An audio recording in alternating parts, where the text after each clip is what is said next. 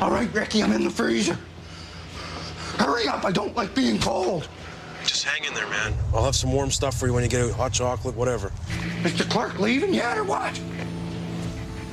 Open 9 till 9.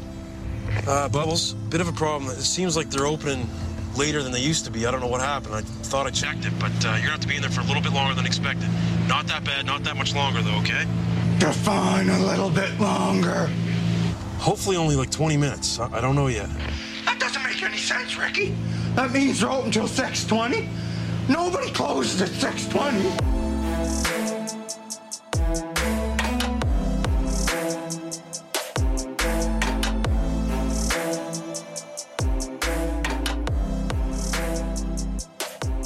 All right, everybody, welcome back to another week of Muskies on Tap.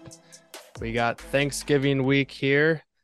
Um, we are minus one on host tonight. It's just going to be my brother Max and I. Brian is unable to attend tonight, which is a bummer. You know, hoping we he was going to be on to talk a little bit about our our little last you know, Mott Crew Bender weekend and how that went. And we're going to touch on that a little bit here tonight. But before I talk any further, I'll introduce Max, the other co host on here tonight. Max, how are you doing? Doing good. Uh, yeah, um, bummed that Brian's not with us tonight, but he's got a lot of stuff to take care of before he heads home for the holiday. So very understandable. We'll uh, we'll catch him on the next one. I uh, had a great weekend with uh, with you guys up north. Granted, the fishing might have not been quite what we were hoping for, but that's uh hashtag the way she goes sometimes. So, uh, nice little brothers pod here tonight. Uh, it's late on a weeknight. Um, uh, sipping on a little Lift Bridge Brewery brown ale. So really leaning into the the cold November, uh, you know, soon to be wintry nights here. I was actually just looking at the yeah, yeah, it's not bad. I'd give it like a seven out of 10, 6.8 out of 10. Yeah. Um, I was looking at the weather here and it uh it appears that the end is officially near. I will be up north for Thanksgiving to do a few more days of fishing with you and uh looking forward to that. We'll see kind of what's still left and available to fish in our neck of the woods and um probably just, you know, do do a little bit of trolling, do a little bit of sucker fishing. Similar game plan as we did last week. Uh, but it mm-hmm. appears we got about what do you think? Five or six more days. We're re- recording here on Tuesday night, and looking at the weather, it looks like it's going to drop off pretty substantially, starting uh, pretty quickly here, and it doesn't look like it's going to let up, and and winter's officially here. Right. Yeah. Lakes are definitely going to fully lock up here soon. There's probably going to be some of the big ones that are going to stay open, but man, just the nights and even the daytime temps not getting above freezing. Uh, I think it's about time to winterize the boat and just call it a season and not push our limits too hard because this is the time of year that stuff starts to break. Uh, I know the one of the two live well, what are they called? like the switches to open and close the live well and drain them broke last year around this time on one of those blistery, windy, cold, snowy days. And I don't know if I want that to happen again on the other one.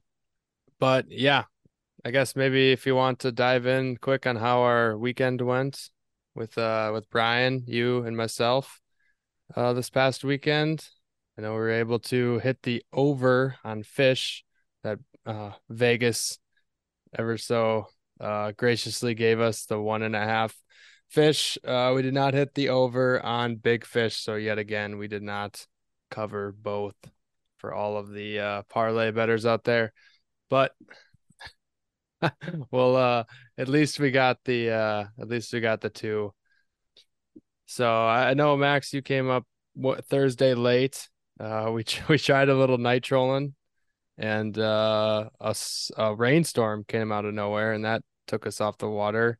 Not to mention, it was still blowing 20, 25 miles an hour, maybe more, uh, and pitch black. So that was tough to uh to do. We marked a few, marked a big one, I think, and uh, couldn't get her to go. And Friday, where theme of the weekend. Yeah, I know. Friday we decided to opt out on Cisco water and we went to some relatively new water to us, but I know that they like suckers out there and the other two times I was out there this uh, fall, we were able to get sucker bites. Uh, lost a few though, unfortunately, and only was able to land one. So I had a really good feeling about you know buying some suckers and having them get chewed on day one, and we went all of Friday with just really nothing. Uh, no sucker pickups, really no sucker lookers, and just ended up with myself losing one casting at I think the end of the major. It was like at 450, a little bit after sunset. So that was kind of a bummer. Uh, hit me at an awkward timing and angle. I actually made it a really bad cast at the back sucker bobber in that area. And I wasn't looking and thought I snagged up on the sucker, like, hmm. you know, line and bobber and stuff, and ended up being that fish gnawing on that bait for probably a a second too long and I wasn't it didn't compute in my brain what happened and it was too late. that was that was unfortunate. Yeah, we were blessed with some great weather that day. So it was fun chilling out there, just enjoying chatting. We had our dad come out and meet us. So good day on the water overall. I mean, um, you know, anytime you can get a 40, 45 degree day with low wind and sun, which was pretty much our our weather all weekend. Um, you know, I, I don't know what to really attribute the slow bite to. Um, I know, you know, like we had mentioned in the last podcast, you had some very good days in a row leading up to new uh, new moon and a few days after new moon, and then it felt like, you know, you were on a roll. And part of me, when I was driving up Thursday night, I, I started thinking, how long can this this hot bite continue for? And I kind of got that eerie feeling where I'm like, if it shuts off, it's I feel like it's gonna really shut off. And uh Friday about midday, I started thinking, hmm, you know, I, I don't know if this kind of weather shift and pure sun and low wind is what these fish are are gonna get fired up on. It just felt like, you know, Friday, Saturday, and Sunday that we had no trouble finding out where they were. It just just didn't feel like any of them had any intention really to open up their mouths outside of you know the few bites that we got. Um but i mean we were averaging only you know about an opportunity or two a day uh with mm-hmm. sunday being with being no opportunities just fish swimming around on the video game console. So um yeah. you know saturday we obviously went to a lake that we really like and you know, I think if you want to touch on a little bit our thought process on on the water we decided to, to do, um, you know, Saturday was was a good day. Uh, but again, just you know, relative to what our what the expectations were, um, you know, fairly slow. I would I would say. Yeah, I kind of agree because when we got out there early, uh, we started trolling right away because we were there well before it got above freezing and we didn't want to exactly just sucker fish right away and really not be able to cast or if we did we probably would have screwed up the reels for the whole day until it got warm again. And uh, we are kind of looking at the trolling in the morning as either a bonus fish because there was no moon going on that morning or a time to look for bait and kind of just key in on some very specific areas and where we're going to sucker fish and cast and I think out of the gate while we're setting up and getting to like the actual uh line that we wanted to go down and troll, we already marked two in like deeper mud off of the breaks. So that wasn't an awesome sign to see them kind of come up off the bottom and take a look at the lures for a minute and then or not even a minute, probably a couple seconds and then go right back down.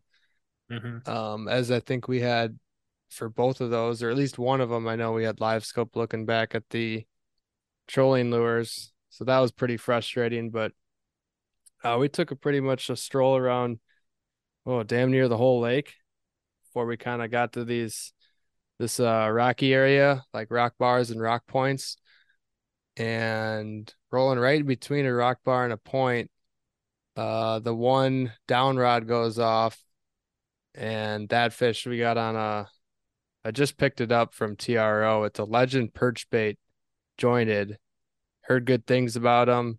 Looked great right when I got it a couple weeks ago, and really was thinking it was going to get a fish by ice up, and so I was pretty I was pretty stoked on that one getting a bite, and good call Max for picking that one because that was his rod of choice. We all had you know our baits on the one rod we had, and that's the one that went off, and I think we got that going just a little under three miles an hour. I think we are going at a decent clip.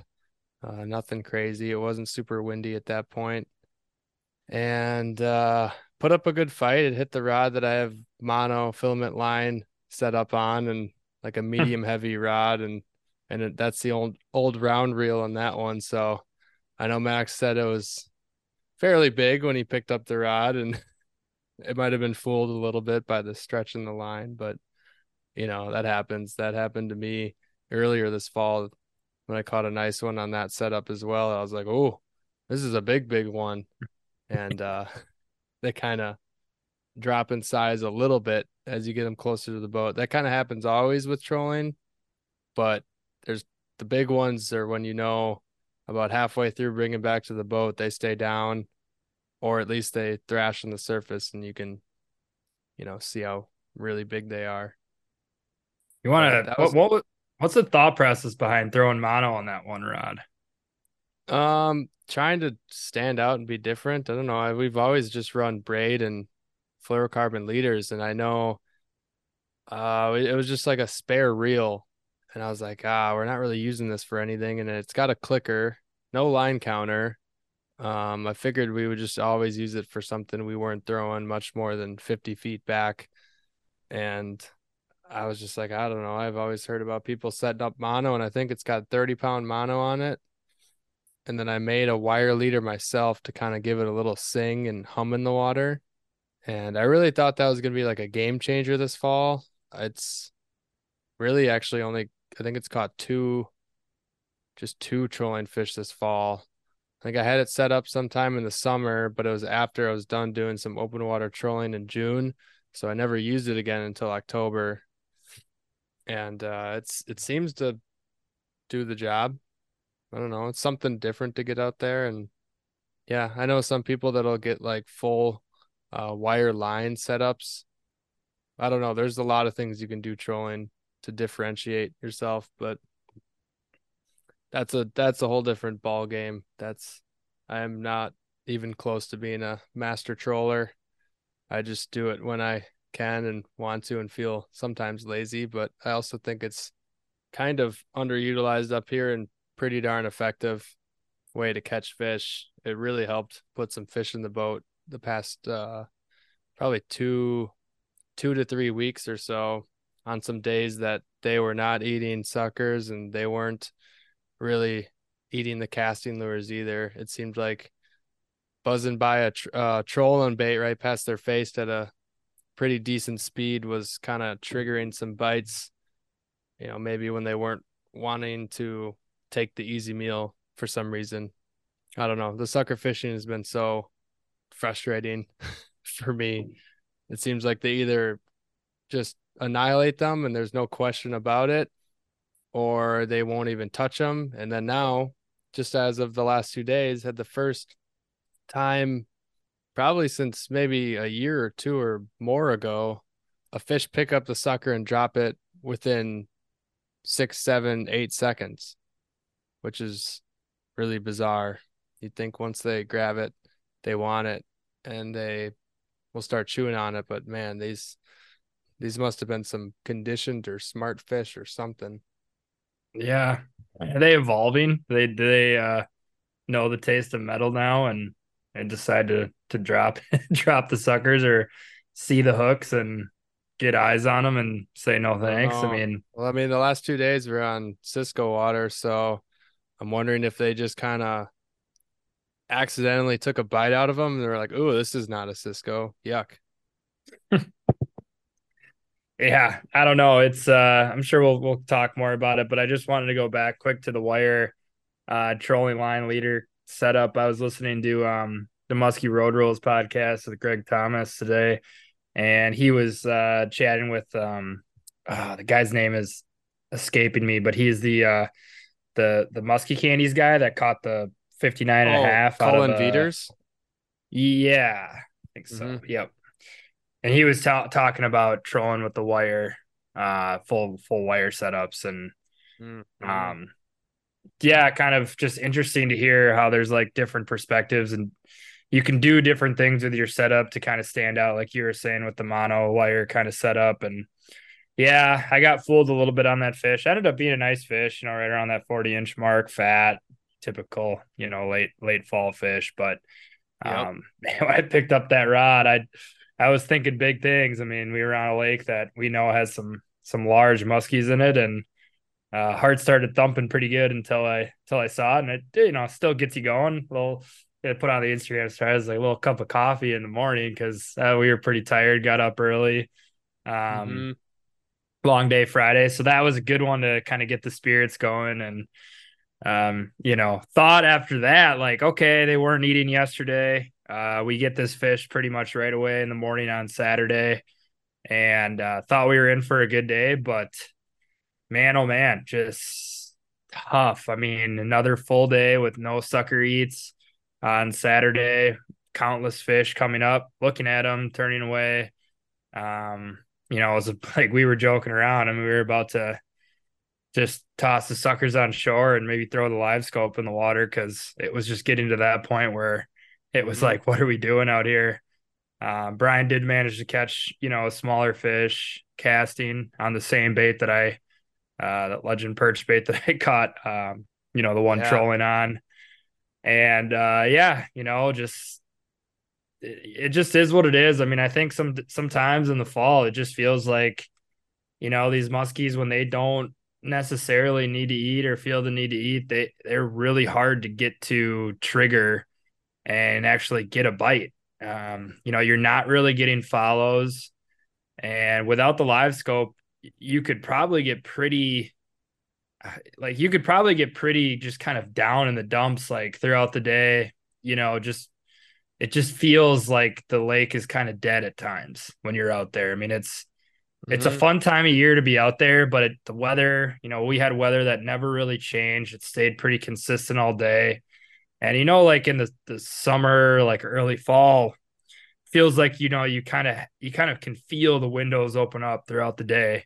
You know, whether there's clouds starting to come in or maybe a wind pickup or a change or a front moving in, you know, you just kind of get that sense like, oh, I need to go back on our on our spots where we know there's fish and or you see fish, you know, you're moving fish throughout the, the summer and the early fall. It gets into these late fall periods and it's just like you're just waiting for for a bite. And uh when it never comes, it just is a little bit demoralizing. Um, but nonetheless, you know, still a fun day Saturday. And then Sunday you can touch on what our decision was and kind of what happened, but Mm. big big swing and uh, you know, didn't didn't pan out, unfortunately. Yeah, I think. Oh man, I know that on Saturday it maybe was not quite up to the expe expectations that we had on the lake that we went to. I mean, getting that trolling fish was awesome, but the fact that we went from that to putting the suckers in, and I think going through that whole entire spot where we got that trolling fish without even having a single look on a sucker that was pretty rough. Like I didn't expect it to be that bad. And that was the lake we for sure decided that we wanted to go to Saturday prior to the weekend. And after the day, it was just kind of up in the air on if we want to, I don't know, not, not say cop out, but with that zero wind, bright sun, potentially going to a lake with a little bit, you know, darker water, uh, more mouths to, uh, to get after, you know, getting the baits in front of more fish or going to our original plan and going to trophy clear water. And we ended up deciding just sticking with the trophy clear water. It's just like we're saying that's why we're up there. I mean, that's what I know Brian was saying. He's like, I'm here. I'd rather beat my head against the wall on a trophy lake than do that to a lake that we probably have too high of expectations on getting a sucker bite or two and some follows and this and that. And uh oh boy, did we have ourselves a day with that sun and no wind. we some spots that didn't feel like we really found them, and then there were some spots where I know we had multiple looking at our suckers at the same time, and nobody was really messing with our casting lures. I might have gotten a bump uh, jigging, but it was a bait with zero teeth marks, and after that bump, there was still zero teeth marks. So I'm thinking that these stinking things are bumping them with their mouths closed. I think that happened to Brian as well out in the cast. So that was weird. That was not I don't know. It just didn't pan out. We really swung for the fences and I don't I really don't regret it cuz it was just one of those things where something could happen at any time.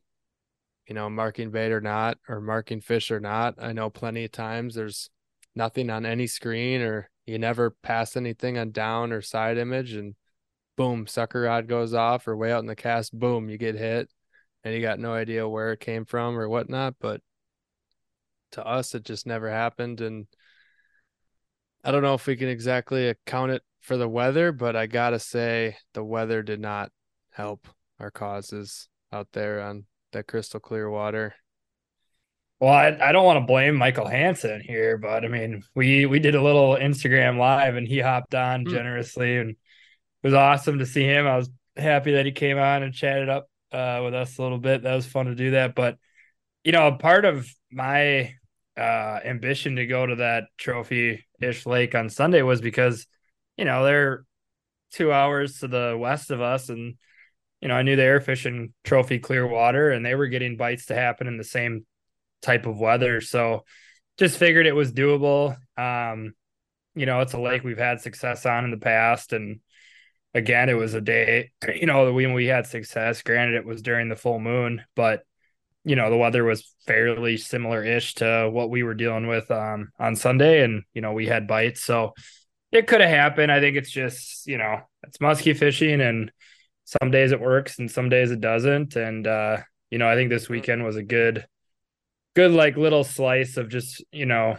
a reminder of what can happen when you go out there and try for big fish. You hear all these stories, you know, of Tom Gelb up here in, in northern Wisconsin going 25, 26 days in a row without a bite and then catching, you know, a 50 pounder. And that's just kind of what it is. Like, we're not, you know, we've talked about the northern Wisconsin fishery, and for big fish, when you go after them, they're here, but they're just really difficult to catch. And I think that's what makes them more, you know, not like more special than catching a big fish anywhere else, but it is very difficult. And there's a reason why not many, you know, 49 plus, 50 plus inch fish get caught in Vilas County every year um, because they're just, you know, tough to get to go.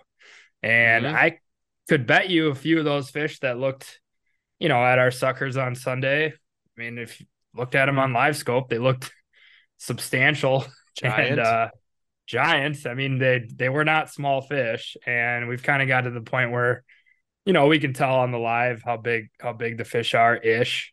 Uh, but yeah, I mean, you know, we found them, and and they're just they were all just kind of in that classic fall pattern. You know, nothing crazy. We weren't doing anything that nobody else does. I mean, we're doing everything that everybody else does. You know, we're we're fishing big, steep, you know, breaks diving into the deepest water and you know with the live it's like you can tell exactly where to where to hang that bait or where to put your trolling lures to contact fish. And you know there's no mm-hmm. guessing. It wasn't like oh or, or, are we on fish? Are we not on fish? I mean we were always on top of stuff. It just never it just never happened. And yeah that's uh that that will it's just you know it's the way she, it's just the way she goes sometimes. So uh really fun weekend overall though um, good good end end of the season. I think just getting on the boat, hanging out with you guys, and um, hopefully you and I can can sneak out after Thanksgiving for a few more days just to see if we can't uh, get a little bit of revenge. yeah, I think we'll be able to do that. There should be plenty of water. There's really I mean, as we speak on the it's the 21st right now of November, there's tons of lakes still open. I mean, I've I've driven by the uh the bridge on the chain, you know, catfish and Voyageur, that area right there is wide open.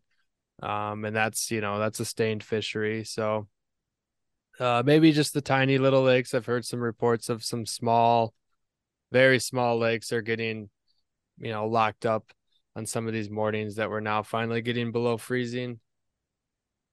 But we definitely have time. Uh, the weather is going to drop pretty good. I think we're going to be doing a lot of trolling. My frustration and hatred now towards suckers are is growing exponentially as we speak. Although they have uh, graced us with many fish since, oh man, I think the first one in the boat was like late late September. I ran them a little bit in middle September, and I think this is the first year we didn't get one in middle September. Everything was just all casting. Um, but I don't know how many looked at suckers. I didn't run live scope again until October. And I don't know. I think I think trolling will be good anyways. That's been like I said, pretty good for getting bites these past few weeks. And even some big bites too. It's not like we're just only getting small fish trolling. That's what some people say. That's definitely not true. Um, I think you can get a big fish trolling just as much on a sucker because I know that we've caught our fair share of 32 to 36 inch fish on suckers. Mm-hmm. And casting might be really done. I don't really think it's worth our gear on just messing up our reels and rods on, you know, 30, 29 degree days or something like that just for like an hour. So, but I feel good. You know, we've, I've been seeing you know, piles and piles of fish and bait on the steep break still, just like normal, right next to cribs. Any uh hard to soft bottom transition. They're just all the fish are like Max said, they're just they're hanging out where everybody knows and thinks they should be. Uh the feedback is just going to be less and the bite windows are ridiculously tight. Even if you think you feel a bite window coming on, it might be 9 a.m., 1230 I mean, still the 3 to 4 p.m. has been pretty darn consistent. I think that's pretty normal though for the fall on kind of peak heat right up to sunset that time frame, you know, moon or not. That just seems to always get a good bite, you know, make sure you're on your your best best spot at that time, you know, leading up to sunset. But yeah, I'm looking forward to it as much as it's now drawing towards the end. I'm uh I'm pretty happy with the way this entire season went. I would have to say, um, with the whole successes of PMTT, uh, lots of successful guide trips, lots of first muskies, uh, lots of muskies in general put in the boat. I mean, we uh, I think we just put a good hurting on them overall this year, as much as our frustrations came about here and there. But I would have to say we really never hit too bad of a slump. I know in the past we've had our, you know, weeks or maybe even longer of just really bad fishing and just second guessing everything. And this year it seems like we've really been able to kind of pick back up after maybe a bad day or something like that and switch waters and switch tactics and becoming a little bit more versatile in our ways of fishing, I think. Yeah, no, I agree. It's uh it's been a it's been a great season for you. You know, first first season, I would say really diving into the guiding full time. I know you'll never say it, so I'm probably gonna brag for you here.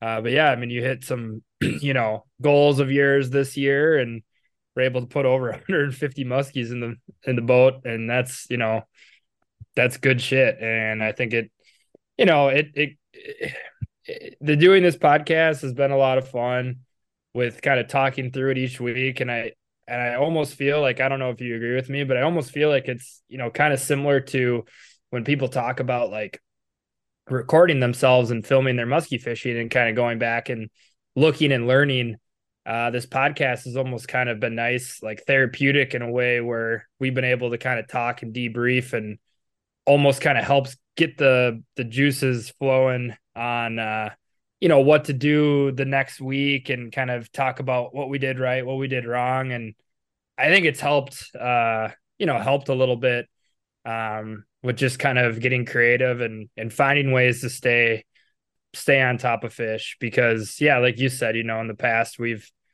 we've been consistently fishing now up north, you know, most weekends prior to you guiding, you know, for a very long time. And we've always had terrible stretches. And like you said, this year was the first time where it felt like we could kind of pivot. And um, that's exciting to me, you know, like getting to that point where you can kind of, you know, get creative and stay on top of fish because you kind of have to. I mean, the bite's always changing. And like you said, now we're into this late fall period where things are so predictable. I mean, you can pull up your Navionics and oh, you know, there's a rock point that drops into 30 feet of water. And then on the other side of that's a rock bar that comes up to 10 feet and there's a trough in the middle.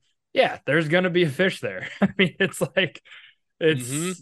it's like, all right. I mean, it's, it's, it's a fun time of year, but it, it is a frustrating time of year. And I just from DMing with people on the Mott page, you know, I think other people have kind of shared that sentiment with suckers. And I, I, don't know. I can't put my finger on why this year has been more difficult than other years. You know, maybe it is because we're hitting a little bit bigger water. Maybe there's more more of a mm-hmm. plethora mm-hmm. of food to go around that they're you know not as inclined to just eat the free meal because they have so many options or like you're saying you know we're fishing lakes with some sort of cisco base but you know it's just it's it's been interesting. I, I don't know if there's a reason behind it. You know, maybe there's just not, and that's okay. Um, and maybe next year it'll be like totally flipped, and suckers will be the dominant player, and maybe trolling will be less of a factor. You just you don't know, and that's kind of why you got to do it all. And I mean, if I were to kind of debrief on like a day on why I think you decided to do trolling at the beginning for sure, and then hang suckers and um, cast if you're able to is it just feels like a good way to kind of cover water to start the morning and see if you can mark some fish on side because a lot of times you know it feels like if you can find one there's going to be multiple fish in that area even if you're mm-hmm. not marking them on your electronics then you can just kind of circle back and you know drag the suckers through that stretch and a lot of times like besides the one fish on saturday morning where you know you either catch one trolling or you see one trolling you go back and you fish that spot with suckers, and it's like there's four or five muskies there in a pretty much like a playpen type area. Um, and that's it's a, it's cool, you know, but they don't eat. It's doesn't really mean much. yeah, no, and that that again boils down to such a day to day bite. It seems like, which is why I bring the trolling rods every day, the casting rods every day, and the sucker rods every day when I have the suckers. I mean, I think there's only like a small stretch in there where I didn't have any suckers and I really only just trolled. But yeah, still it, it's it's weird. I I know there's like a two day or maybe three day stretch where I trolled out of uh like moon windows and stuff and only casted and sucker fished during moon and we got zero bites in the moon and all the bites trolling and it's just like I it's like I don't know where if we were maybe doing the opposite and we trolled during moon and we sucker fished and cast outside of moon would have been the same. You know, chances are we probably uh, probably would have gone to the same areas, but like I don't know, is it the fact that we are covering water and just had the baits in the strike zone and waited until a window opened up and hopefully ran a bait across the fish's face or you know playing your cards with you know, slowly moving with suckers and casting, which you got to go, you know, at a half mile an hour or maybe even slower. And you're not covering a lot of water, but you got to be on them. Like if you're in a dead zone, you can be really in a dead zone. I've definitely figured that one out. And sometimes you realize it way too late because of how short the windows are. And sometimes you're able to make quick moves and quickly pick up. But usually the goal is once you put the suckers in the water, you want to keep them in the water as long as possible and connect the dots in as many spots or places as you can without lifting up and and moving spots because it's the time of year of fishing. You know less than you can count on one hand how many spots a day you're going to be able to fish because you're going to realize you're like oh i'm going to go fish that spot and sucker fish it. You get done with it and two hours went by and it's it's already midday you know, yeah. it's like Oh, that sun looks kind of low right now. like, yeah, it's afternoon now. I know it's so weird to look down and be like, "Oh, it's 3 p.m. and the sun's about to set." I'm like, Jesus Christ, this day went by so fast. Like, yeah, oh, it's the one. The the pros and cons of fall fishing with the the limited amount of uh, suns. You know, you have like the day just goes by so fast, but you know you're able to get back and and have dinner with you know dinner at a reasonable time and get to bed at a reasonable time. But geez, those when you're ending your day at at four thirty or five thirty, like it just uh it goes by quick. So yeah. Mm-hmm. Well, do you have anything else to add on the fall fishing? Because I um since we last recorded the the full PMTT schedule came out, and I kind of wanted to get your thoughts on it.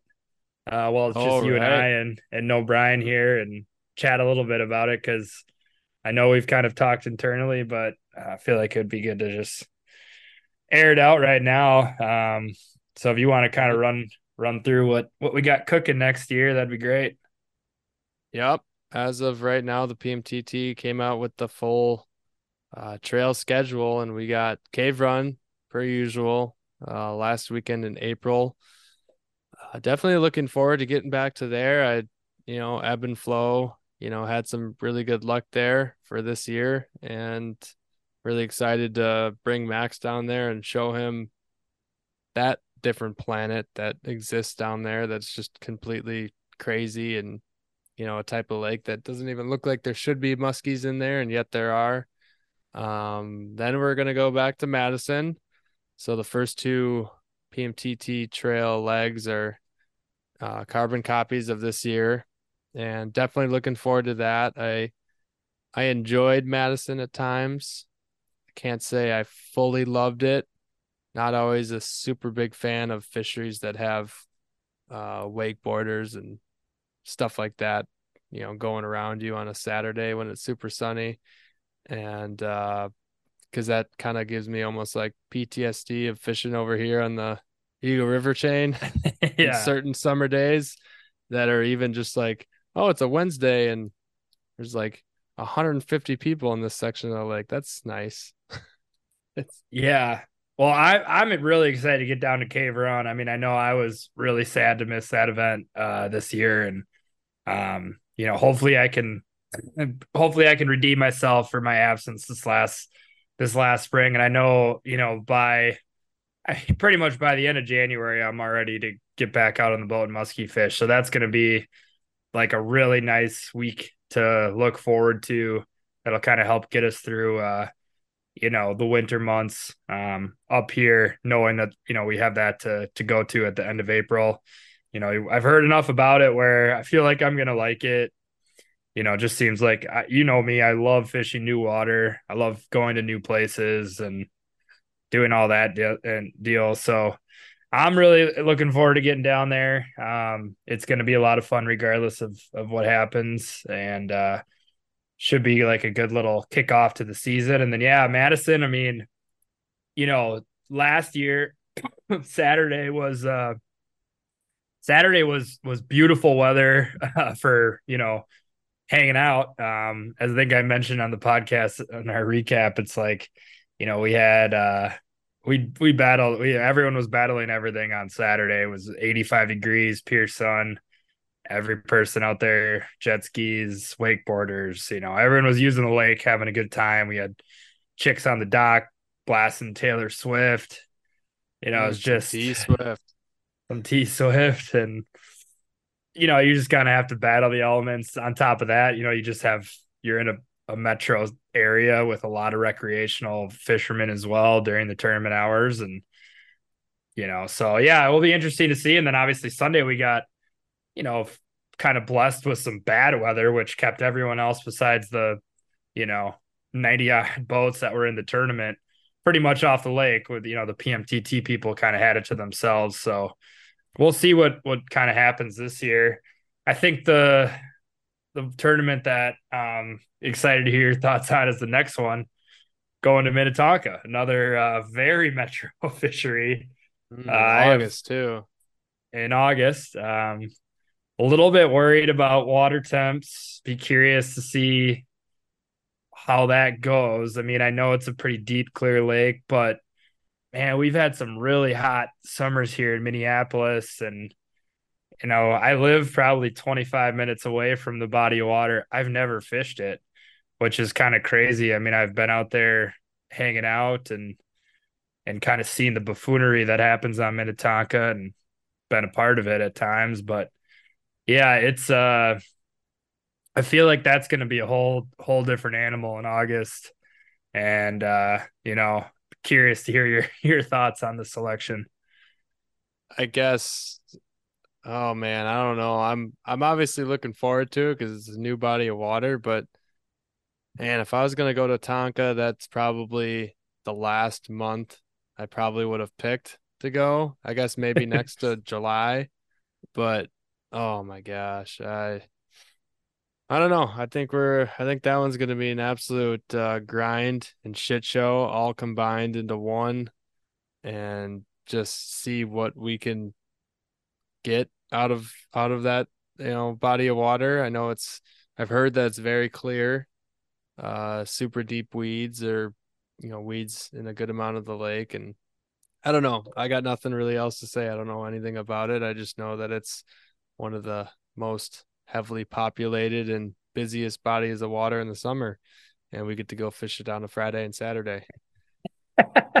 Enough said. Out of yeah, enjoyment. I, yeah. Uh, I think it's going to be a, a mental uh, grind. I, I'm pretty excited to get, um, can't wait to get those texts from Jeremy pre fishing. I can only imagine how that's going to go. Um, he won't even be fishing. He'll just be yelling at people. And, yeah. Cause I I mean it's it's gonna be a test of patience, that's for sure. I mean, it's you know, it, it's a big body of water, but with that many boats out there, I feel like it gets small quick. I mean, I've been out there and you know, most of the main sections are so just kind of crowded with boat traffic. So I don't know if it's going to be one of those scenarios where we're going to have to try to find a, a, way to get you know, outside of the crowd if that's even possible, or or just battle the elements and try to grind out a fish or, or three, you know.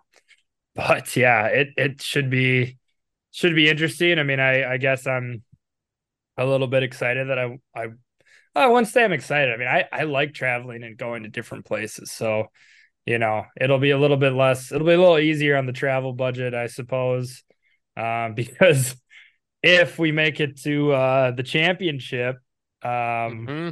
as we mentioned our last, last podcast with Clayton, they're going to the Eagle River chain. And uh, wow, I am. Uh, I was a little bit shocked to hear that for the championship. I, I can't lie. A little bit too. Yeah, I was not really expecting that. And as of now, and I think probably set in stone, it's just going to be the Eagle River chain as well. Because obviously in the championship, it's only going to be 30, 40, or I think they max out at maybe 50 boats or something like that, depending on how many fish are caught. I mean, it all, all depends if it's a tough year or not. I know this year was a tough year for numbers and and I want to say what was it 29 boats made it to the championship something like that. It might have been like 30 or 31, but I think only 29 ended up going. And I think in years past it's at least 40-ish, you know, on a typical year.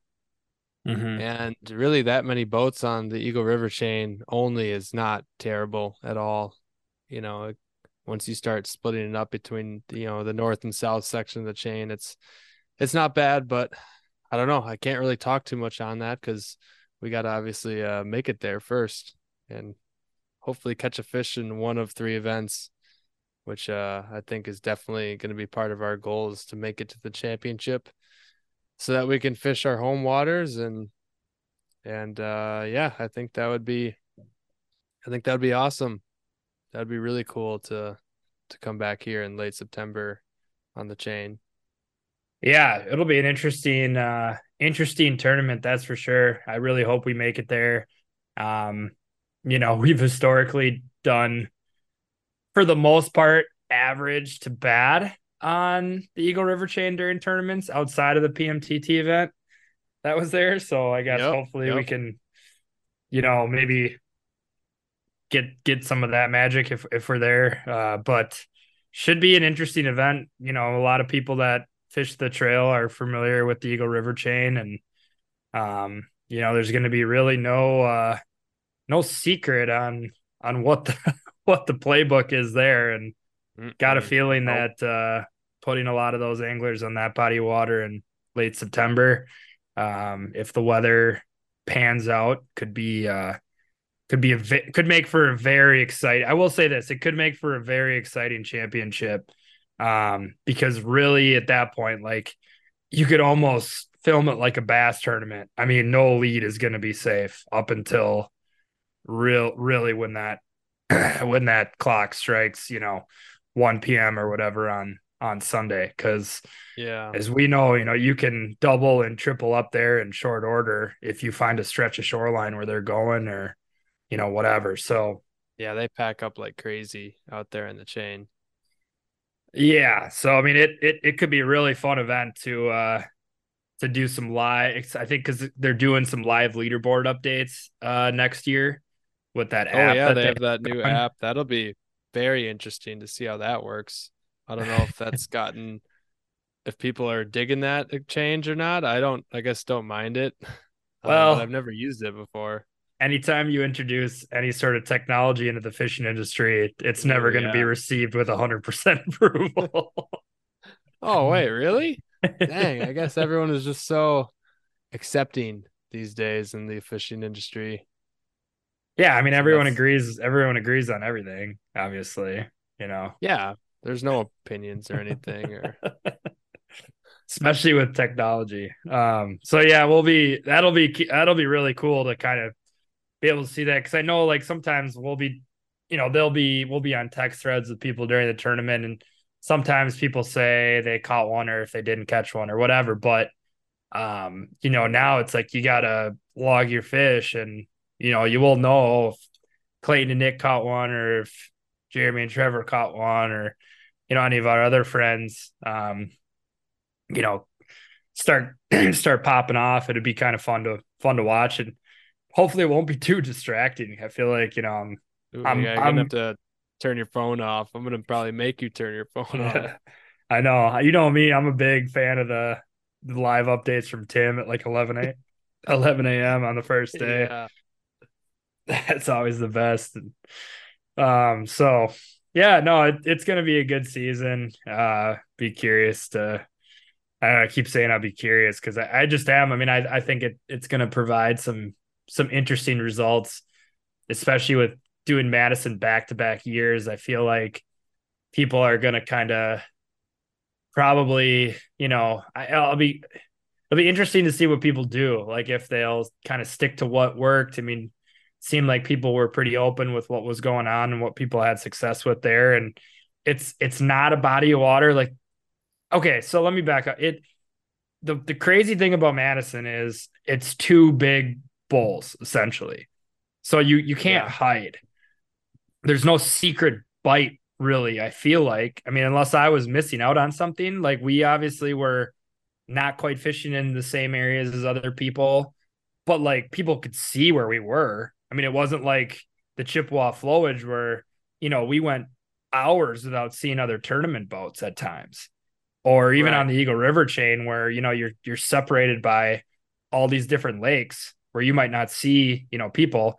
Granted, these are large lakes in Madison, but you know, there's if you're on uh Waubesa, you know, you you can see where people are at. So we we saw the the day one leaders getting followed by like 10 boats.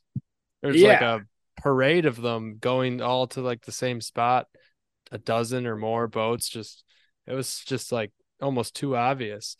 So, yeah, I'll definitely definitely be curious on how that goes for sure.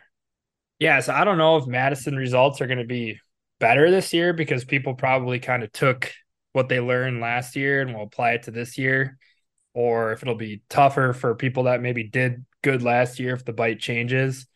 Because, like, I know for us, you know, if we pre fish, we're just going to be hitting our spots that we had success at this last year and then kind of go from there. If they're still there, they're still there. And if they're not, then you got to pivot and mm-hmm.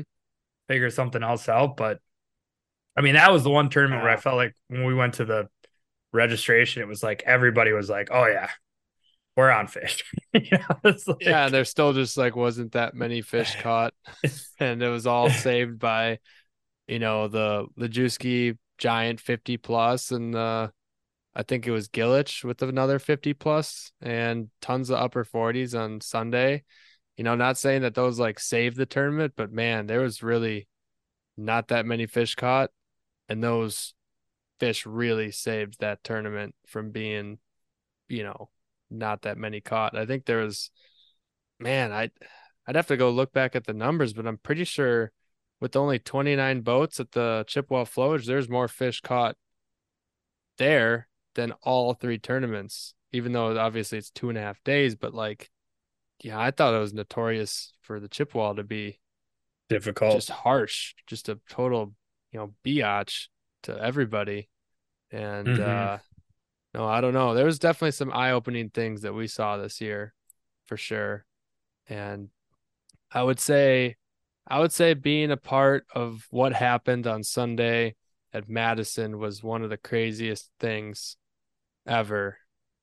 Seeing all those big fish caught in one day with such a giant weather switch going from very, very hot and sunny the day before to wearing pretty much as many layers as we brought.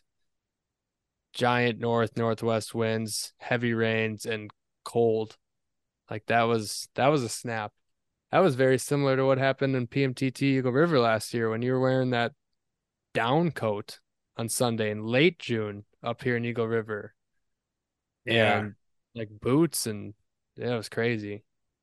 I, I think it's the best thought experiment of, you know, uh, sometimes these big fish just aren't accessible on certain weather days. And then when things change and the flip switches, it's like they just are. All of a sudden they just appear.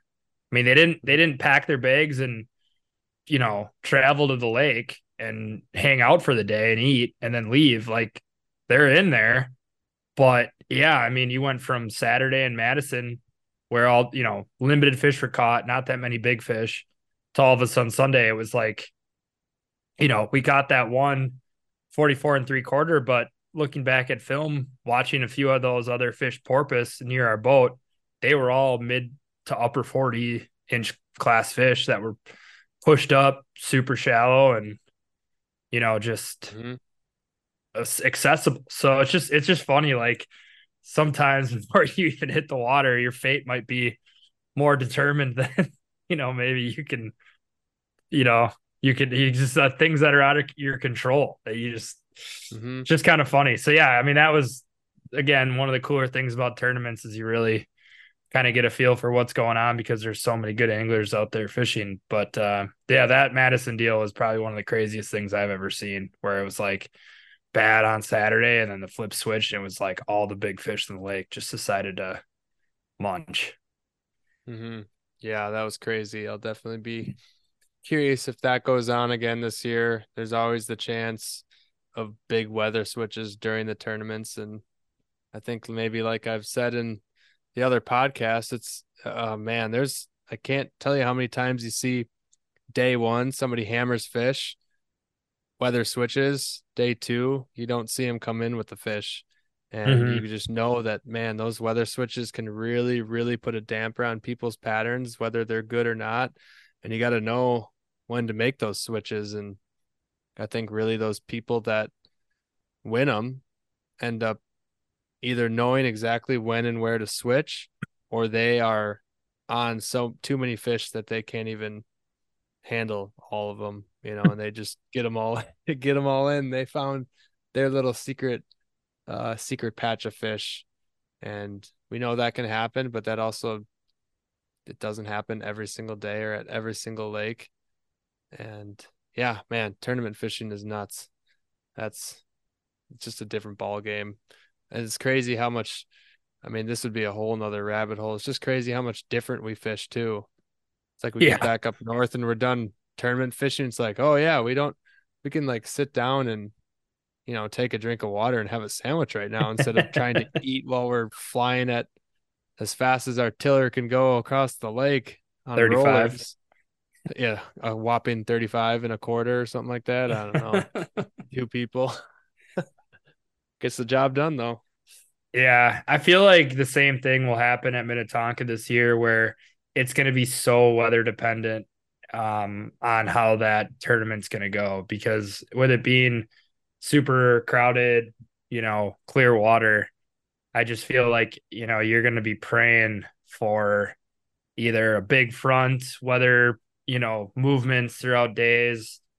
You're just praying for not stagnant 92 degree weather. I mean, that's like, I think no, at the end of the day, no. what what we're just really hoping and praying that that doesn't happen. Cause I mean, I was here a lot this summer and like, I think I was talking to the guru on one of our podcasts and I was just like, dude, I just feel like this summer has been relentless in Minneapolis. I mean, every day is 90 degrees and sunny. And then if a rainstorm came in, it would come in for 15, 20 minutes or whatever and then leave. And I just, I ha- I'm a little bit apprehensive about fishing Tonka in August, but you know, hopefully we'll be pleasantly surprised. And once we get out there, you know, maybe it won't be as in- intimidating or as difficult as we thought. And if it is, then it is what it is, and everyone's going to have to face those conditions. And so I'll tell you this: somebody's going to end up catching fish, and somebody's going to win the tournament. So, you know, it's I feel like it's a mindset thing where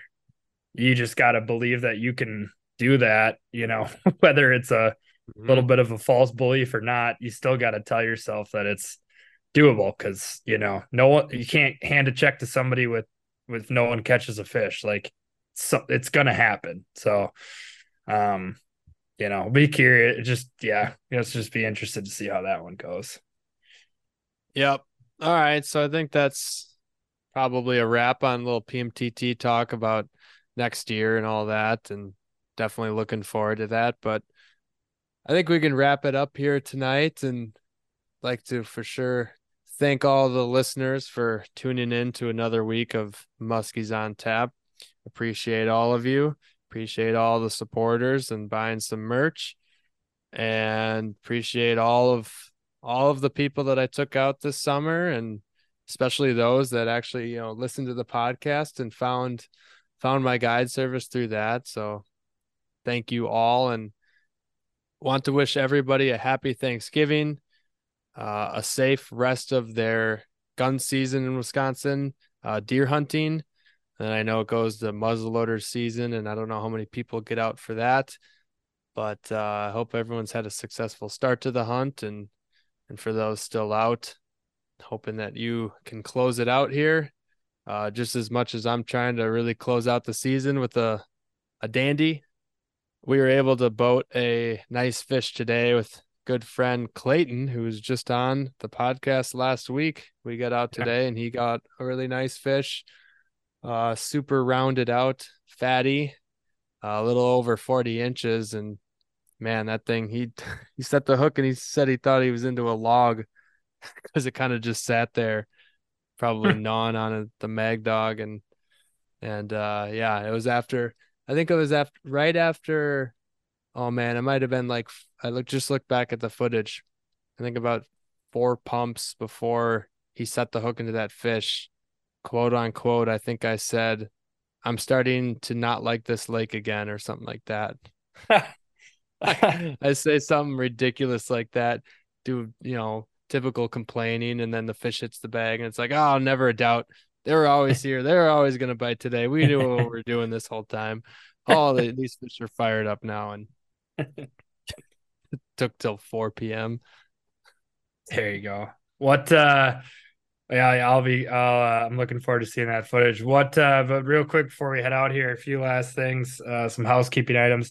First, um, we're very excited for the next few weeks. We got some really great guests coming on for you guys.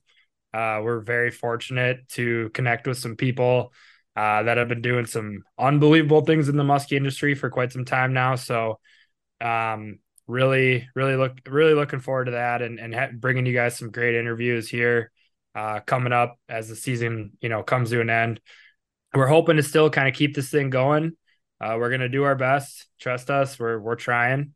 Um, you know, we're a relatively new podcast, so you know, if anyone's listening to this and wants to reach out to us and just kind of either give us suggestions or, you know, um, we'll be happy to kind of listen and uh, you know, take notes of what you guys are saying. You know, a few people have reached out, so we've been thankful for that. Uh, but we'll end here, Gus. I am curious as to what you are most looking forward to this uh, upcoming Thanksgiving, food wise, uh, anything, really anything. I would Football, have to say drinks. What are you looking for? Uh, man, you're naming off a lot of good things here. Um, man, I would say just good getting out in the boat again for a good last couple of musky outings with you, me, and Dad, and uh, just trying our hand at freezing our asses off and maybe getting one of those giant northern Wisconsin fish, and then going back home and enjoying a very nice old fashioned and leftover stuffing and gravy, mashed potatoes, Ooh. turkey, cranberries, uh, probably some sort of overly delicious dessert. I would have to assume. Too many good things. Too many good coming, things. Coming back from a day of freezing your ass off to a, a fire, an old fashioned, and Thanksgiving leftovers. Sign, mm. sign me the mm-hmm. frig up. That's yeah, awesome. Yeah. Um, yeah. I'm looking forward to all that. I'm just looking forward to uh just get yeah, staying out in the boat as much as I can and it's all all a blessing and hoping for, you know, like I said, one last fish here and and uh just closing out the season and on a good note. You know, I think last year the final day before winterization was a three for four trolling outing with my dad. So it's gonna be hard to beat that. I would have to say, and uh, maybe we could. Well, I mean, the stars are kind of realigning. Um, you know, it's we're getting a true cold snap, which is always good in the fall. We got full moon uh, coming up this weekend. Yeah. So everything that's similar to last year before we ended the season, you know, you and I and uh Dad got a nice one, and then you guys obviously crushed it trolling the final day of the season. So hoping that that that repeats itself this year. But if not, it's been a great year and very thankful for all the fish that did find their way into our boat to take a picture with us. Uh, shout out those fish. Um, shout out, shout out muskies. So yeah, we'll see. I mean, uh, I'll be thankful to just get out on the boat again, try to keep this thing going as much as we can because uh, when winter hits and the ice comes on the water, you know, it's all done. So uh, we'll see how it goes, but uh, it's been a great year and couldn't uh, couldn't be happier with with how things panned out. So I'm content, although we do have one more chance. So let's uh let's give it our all and see what happens. Let's do it. Let's do it. All right, man. Well, good little recap there and shout out Brian. Sorry, uh sorry you guys couldn't be graced with his uh wonderful takes and uh, I'm sure he would have probably brought some good entertainment tonight that we we can't we can never fill that void. So anytime Brian's not on here, um, you know, we're always sad. But uh he'll be back on next week and I'm sure he'll come in hot. oh yeah, definitely. And uh you know, I don't think I'll be able to do a nice outro like he's always able to really send everybody away on a on a high note. But all right, everybody. Anyways, all right, every- oh man, I can't even speak that fast. All right, everybody. Ah. Can't do it. Just cut it. Can't do it. Cut it. Peace. Peace.